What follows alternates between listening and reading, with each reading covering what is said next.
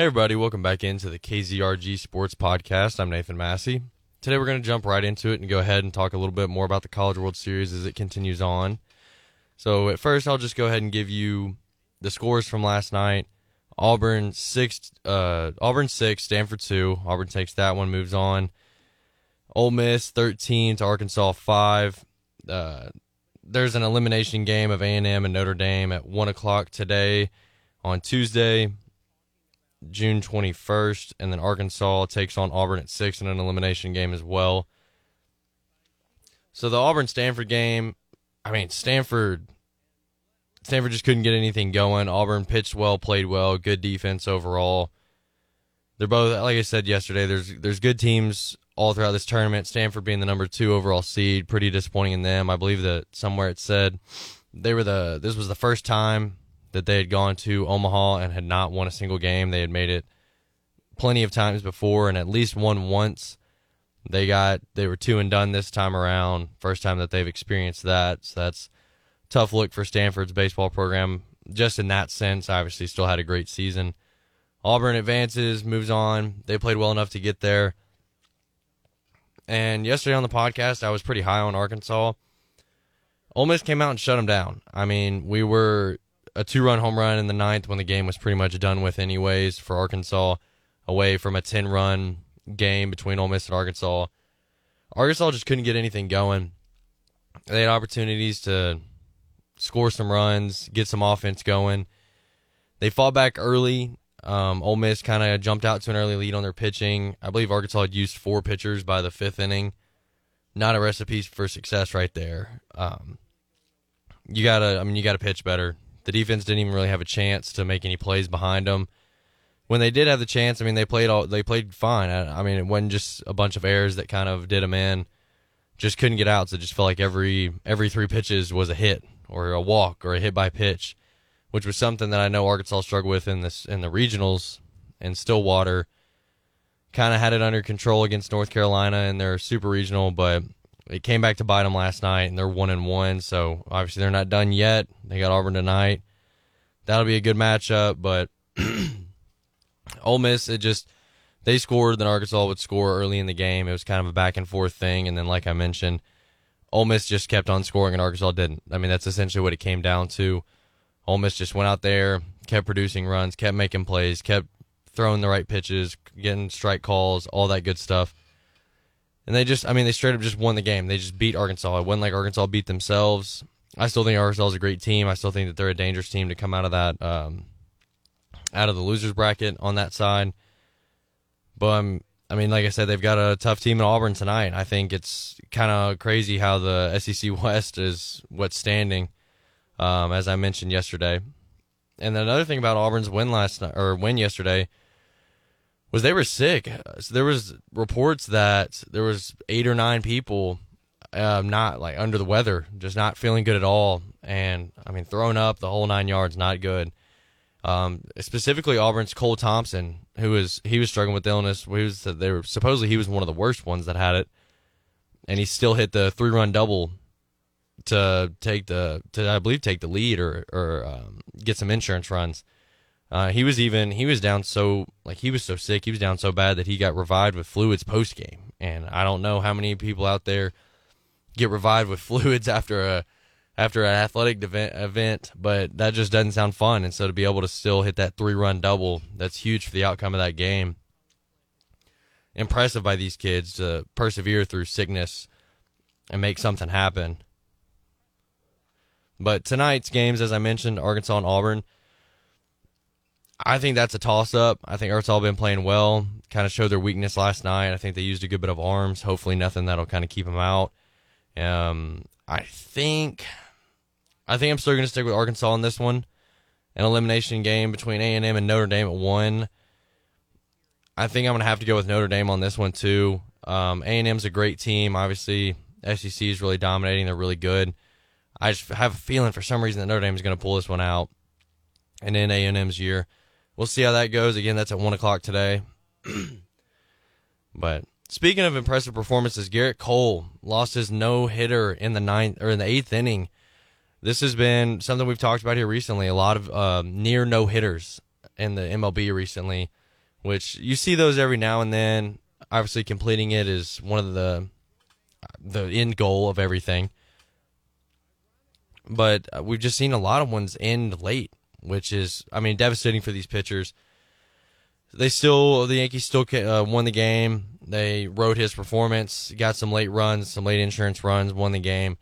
And let's talk about the New York baseball scene for a minute with the Mets and the Yankees.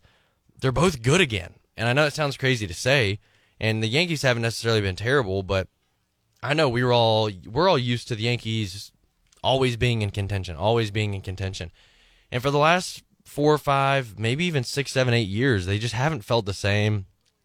Haven't been good since, or great, I guess. They hadn't won a World Series in quite some time. The Mets have been terrible for a good amount of years, at least. Probably the same around the same time frame as the Yankees, but just well less successful, just not nearly as good. They've had DeGrom, and they had Syndergaard, and they had Matt Harvey, so they had all the pitching, and they had some big names on offense, but could never just pull anything together. I know they've had, for example, they have Pete Alonso, who's been solid ever since he came into the league. But they're both good again. I mean, they both have the best records in baseball right now. They're the top 2 records in baseball, I'm pretty sure. The Yankees are the first team to 50 wins, and the Mets look like they're on pace to be second with 45 wins already. When was the last time we talked about the Yankees and the Mets both leading their division? And not even just leading their division, but having healthy leads in their division. It's been a while, at least as far as I can remember. And obviously, I know I'm not, and probably nobody listening to this pod's from the New York area. But just paying attention to baseball if you're a baseball fan. The Yankees are one of those teams that everybody loves to hate, right? Everybody hates the Yankees. Nobody, if you either absolutely love them or you absolutely hate them. There's very little in between. Very rarely do you hear somebody say, "Oh, I'm all right with the Yankees. They don't really bother me." No, you either love them or you hate them. So for them to be good again is probably good for the sport. I mean, it just gives everybody bigger reasons to hate the Yankees, just to have that team that they kind of would just want to beat. They want to be the team that puts them out in the playoffs. They want to be the team that ends their season. They want to be the team that prevents them from winning their, 28th World Series. And then the Mets just being up there. I think finally they're winning some games for Jacob DeGrom, who has been probably one of the best pitchers of all time over the last 5 years. When you're looking at a 5-year stretch for any player, DeGrom's pitching performance over the last 5 years has got to be top of that list, or at least in your top 3 to 5 as far as 5-year ranges go. But so it's good that the Mets are finally getting some wins for DeGrom and just for their franchise in general. They're finally putting things together. We'll see how long they can last. We're not yet to the All-Star break. Lots of crazy things can happen. Seasons turn around. You never really know. But we'll see how that goes. I think the Yankees, they might actually have a chance to win it all this year. I think the Mets are, like I said, both teams are playing really good ball. Both have big-time leads. I believe the Mets are, 4.5 games up. Yankees have a 12-game lead. Or my fault, the Mets are 5.5 games on top. And the Yankees are 12 games ahead of the Blue Jays. But when you're looking at that, you're kind of thinking, oh, well, they play maybe their division's not so good. Maybe they're not really that great. Just the teams behind them are not that great. The AL East is the first division in baseball to all have 30 wins. I mean, if that doesn't tell you that that's a solid division from top to bottom, then I don't know what will. So they're good. I mean, we hate it. Like I said, we all hate the Yankees. Everyone hates the Yankees, but we have to admit they are they're a good team. They're in a good division. They're still winning. They're 50-17 on the year, 29-7 at home. I mean, they even have a 145 run differential. That's insane. That's impressive. I'm scrolling through the list right now. I'm not seeing anybody else even close other than the Dodgers, who are at 114, and we all know how good the Dodgers are as well. Mets, 5.5 games up on Atlanta. 24-10 at home, 72 run differential. They're playing some good ball, 7-3 in their last 10. They're also in a pretty solid division if you kind of take out the Nationals aren't very good this year, and the Marlins are all right. But other than that, I mean, they're still winning games against good teams, and they're still producing. So we kind of need to keep our eye on the New York baseball scene and see if the Yankees can maintain it, or if they choke, or if they go for 28, or what they can accomplish this year. But speaking of greats, Let's move on to Katie Ledecky. I don't know how many people are really following this right now. I know it's not the Olympics, so maybe it's not as big a deal to some people as it is to others. But Katie Ledecky wins her 17th world title across all the events. Obviously in swimming, women's swimmer. I'm very clearly, if y'all don't know her, that's what she is, or that's what she does. They have a host of different events as far as distances, as far as the different types of strokes you can do, all that good stuff. So she wins her 17th world title across all the events. So, or at least the one she involves herself in, that she competes in, including four straight in the 1,500 meter freestyle. So let's talk about this 1,500 meter freestyle event that she won the other night. She swam that in 15 minutes, 30 seconds, or 30.15 seconds, okay? So if you're wondering, first of all, let's talk about how impressive it is to swim at a high rate of speed for 15 minutes, 15 and a half minutes even. I can't do that. I doubt anybody really listening to this pod can do that. There's a reason that she can do that and that nobody else can, and the reason we're talking about her. 1,500 meters, for example, just to give you a little insight of this, is 4,921 feet. And for some of you, you're kind of like, okay, maybe a visual aid will help me, maybe something that I can see or think about will kind of help me realize the distance. She is swimming 16.4 football fields in 15 minutes. I don't know if I could run 16.4 football fields in 15 minutes. I mean, that is insane. This lady is moving through the water. And you're like, okay, maybe some time reference. Give me a little bit of where's the time rank? Like, how really quick is that? Well, the second place finisher finished 14.74 seconds behind her. The second place, not last place. This wasn't like one lady swam the wrong direction for a little bit and came in last and she beat her by 15 seconds. This was the second place finisher. My goodness, this lady was, Katie Ledecky was flying. I mean, props to the second place finisher, also a fellow American, 16-year-old Katie Grimes. That's crazy. 16 years old and you're competing for world championships and U.S. championships and probably in the Olympics in the near future. When you're second place to only Katie Ledecky and you're 16 years old, you're going to start being talked about. I think this is going to be one of those new duos, kind of similar to how Ryan Lochte and Michael Phelps were for a little while as far as the men's swimming, like the U.S. men's swimming team. But this is just the women's version of them is what it looks like it's going to be. I think Katie Ledecky is going to very clearly continue to dominate for the foreseeable future. And then Katie Grimes maybe takes over from her. And we as a radio person and as somebody who's in marketing and all that good stuff, having both Katie's, I can just hear the potential and the marketing schemes that's going to come from them. So Katie Ledecky and Katie Grimes, shout out to y'all. Y'all had an impressive run yesterday, or at least over the last couple days in y'all's competition.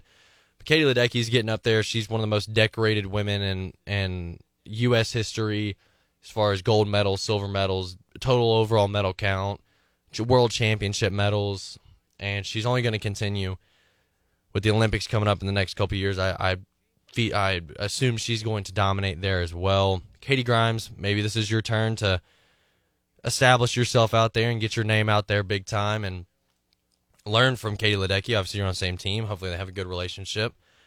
Learn from her and continue your dominance because you've got, as of right now, you've got about 15 seconds to make up. But you've got a lot of time in your career, so you'll be just fine. But I'm interested to see how Katie Ledecky does. I mean, just the dominance she's held over the sport for the last few years has been really impressive. Just even think about winning a race in any race by that large against the top competition in the world is just absolutely ludicrous to think about. So shout out to Katie Ledecky and also Katie Grimes as well. So NHL, Colorado Avalanche is up 2-1 on Tampa Bay. Tampa Bay Lightning won their game last night. I know Tampa Bay has won the last two as far as the overall Stanley Cups. And they won 6-2 last night. So they may have heard my podcast from yesterday saying that you could pack it up, you could seal it in. The series is over. Avalanche are dominating. Tampa Bay Lightning said, no, sir. So they came out and they flashed their guns. They showed what they were about. They said, we're not here because of a fluke. We're a good team, too. 6-2. Just a demoralizing. When you're up 2-0 and you're trying to get that 3-0 lead, which is almost statistically impossible to come back from if you look at just history and pretty much all major sports as far as having a 3-0 lead in a 7-game series. And the Lightning said, 6-2. We're going to throw 6 goals on you, see what you do about it. And the Avalanche didn't do very much about it. They pulled their goalie late in the game. Kind of got embarrassing. So maybe Tampa Bay has some momentum going into the rest of the series. Maybe they take game 2, maybe game 4. They even up the series 2-2. Let's see what the Lightning can do. They're a good team. Avalanche, come on, y'all. I was riding high with y'all yesterday. I told everybody how good you were. Let's see y'all back it up now.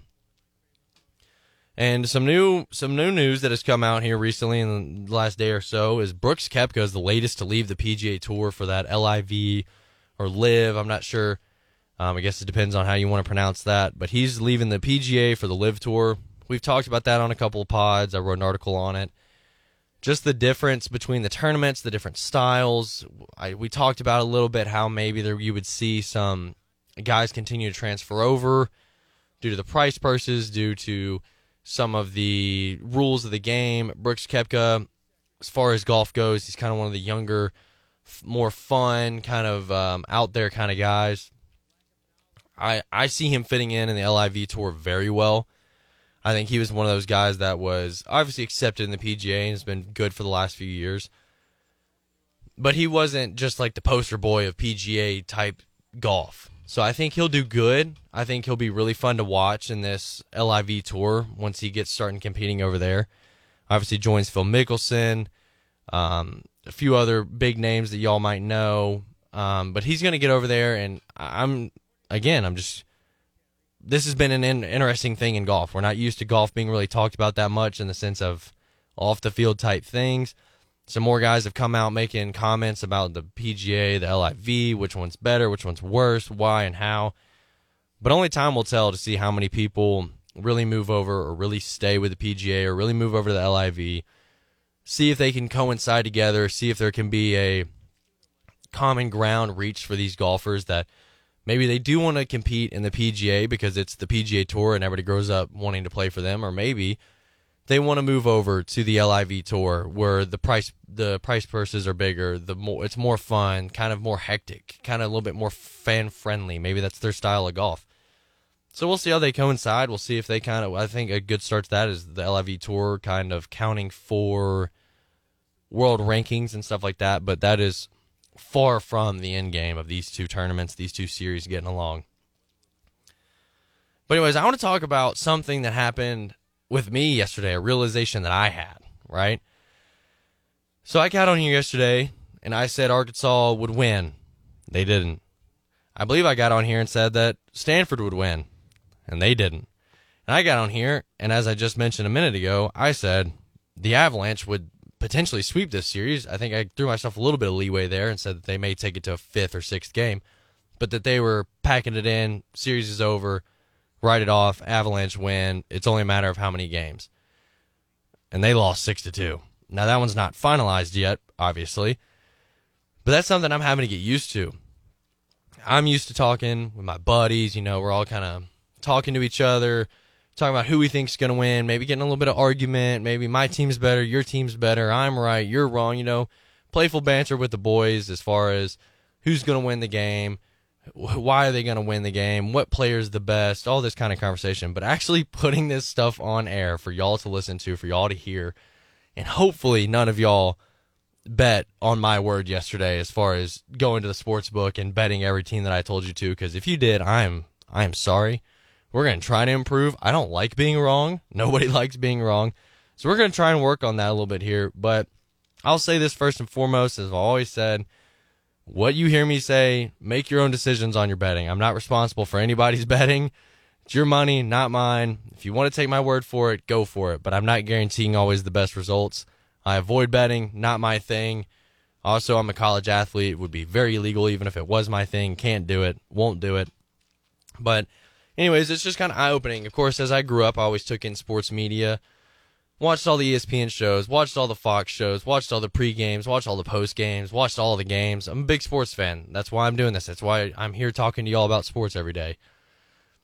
And I remember growing up thinking like, oh, how could this analyst possibly think that this team's going to win? How could this journalist possibly think that this player's better than this player? And now I'm sitting here, and I'm on the other side of things for once, and it's a very humbling experience for anybody out there that's never had it. Because I will forever be on air on these last few episodes. Anybody can always find it and say, man, he was really wrong on June 20th or June 19th. And it's like, yeah, I was. And now it's on public record that I was. So now I'm starting to get a little bit more respect. And I won't say respect. I've always respected him. A little bit more realistic view of these analysts, of these people that go on TV, on radio, on podcast, write for different news companies or write for different teams. And kind of the reality of they're just like us. We're all wrong at some point when it comes to whose team's better, what team's better, why we think this team's going to win. And now I'm one of those people, and that's just been a very eye-opening experience. So like I said, don't take my word for everything as far as betting. If you want to, I appreciate it. Go for it. But yeah, it's a eye-opening experience. It's something new. I very much enjoy it. Just wanted to kind of share those thoughts with you also. Maybe one day if y'all experience it too out there, if you're listening, or maybe one day if you do take my word for things and it doesn't go so well, I am now also on record saying you should not have done that to begin with. But anyways, that's about all I've got today. This is the KZRG Sports Podcast. I'm Nathan Massey, and I'll see you next time.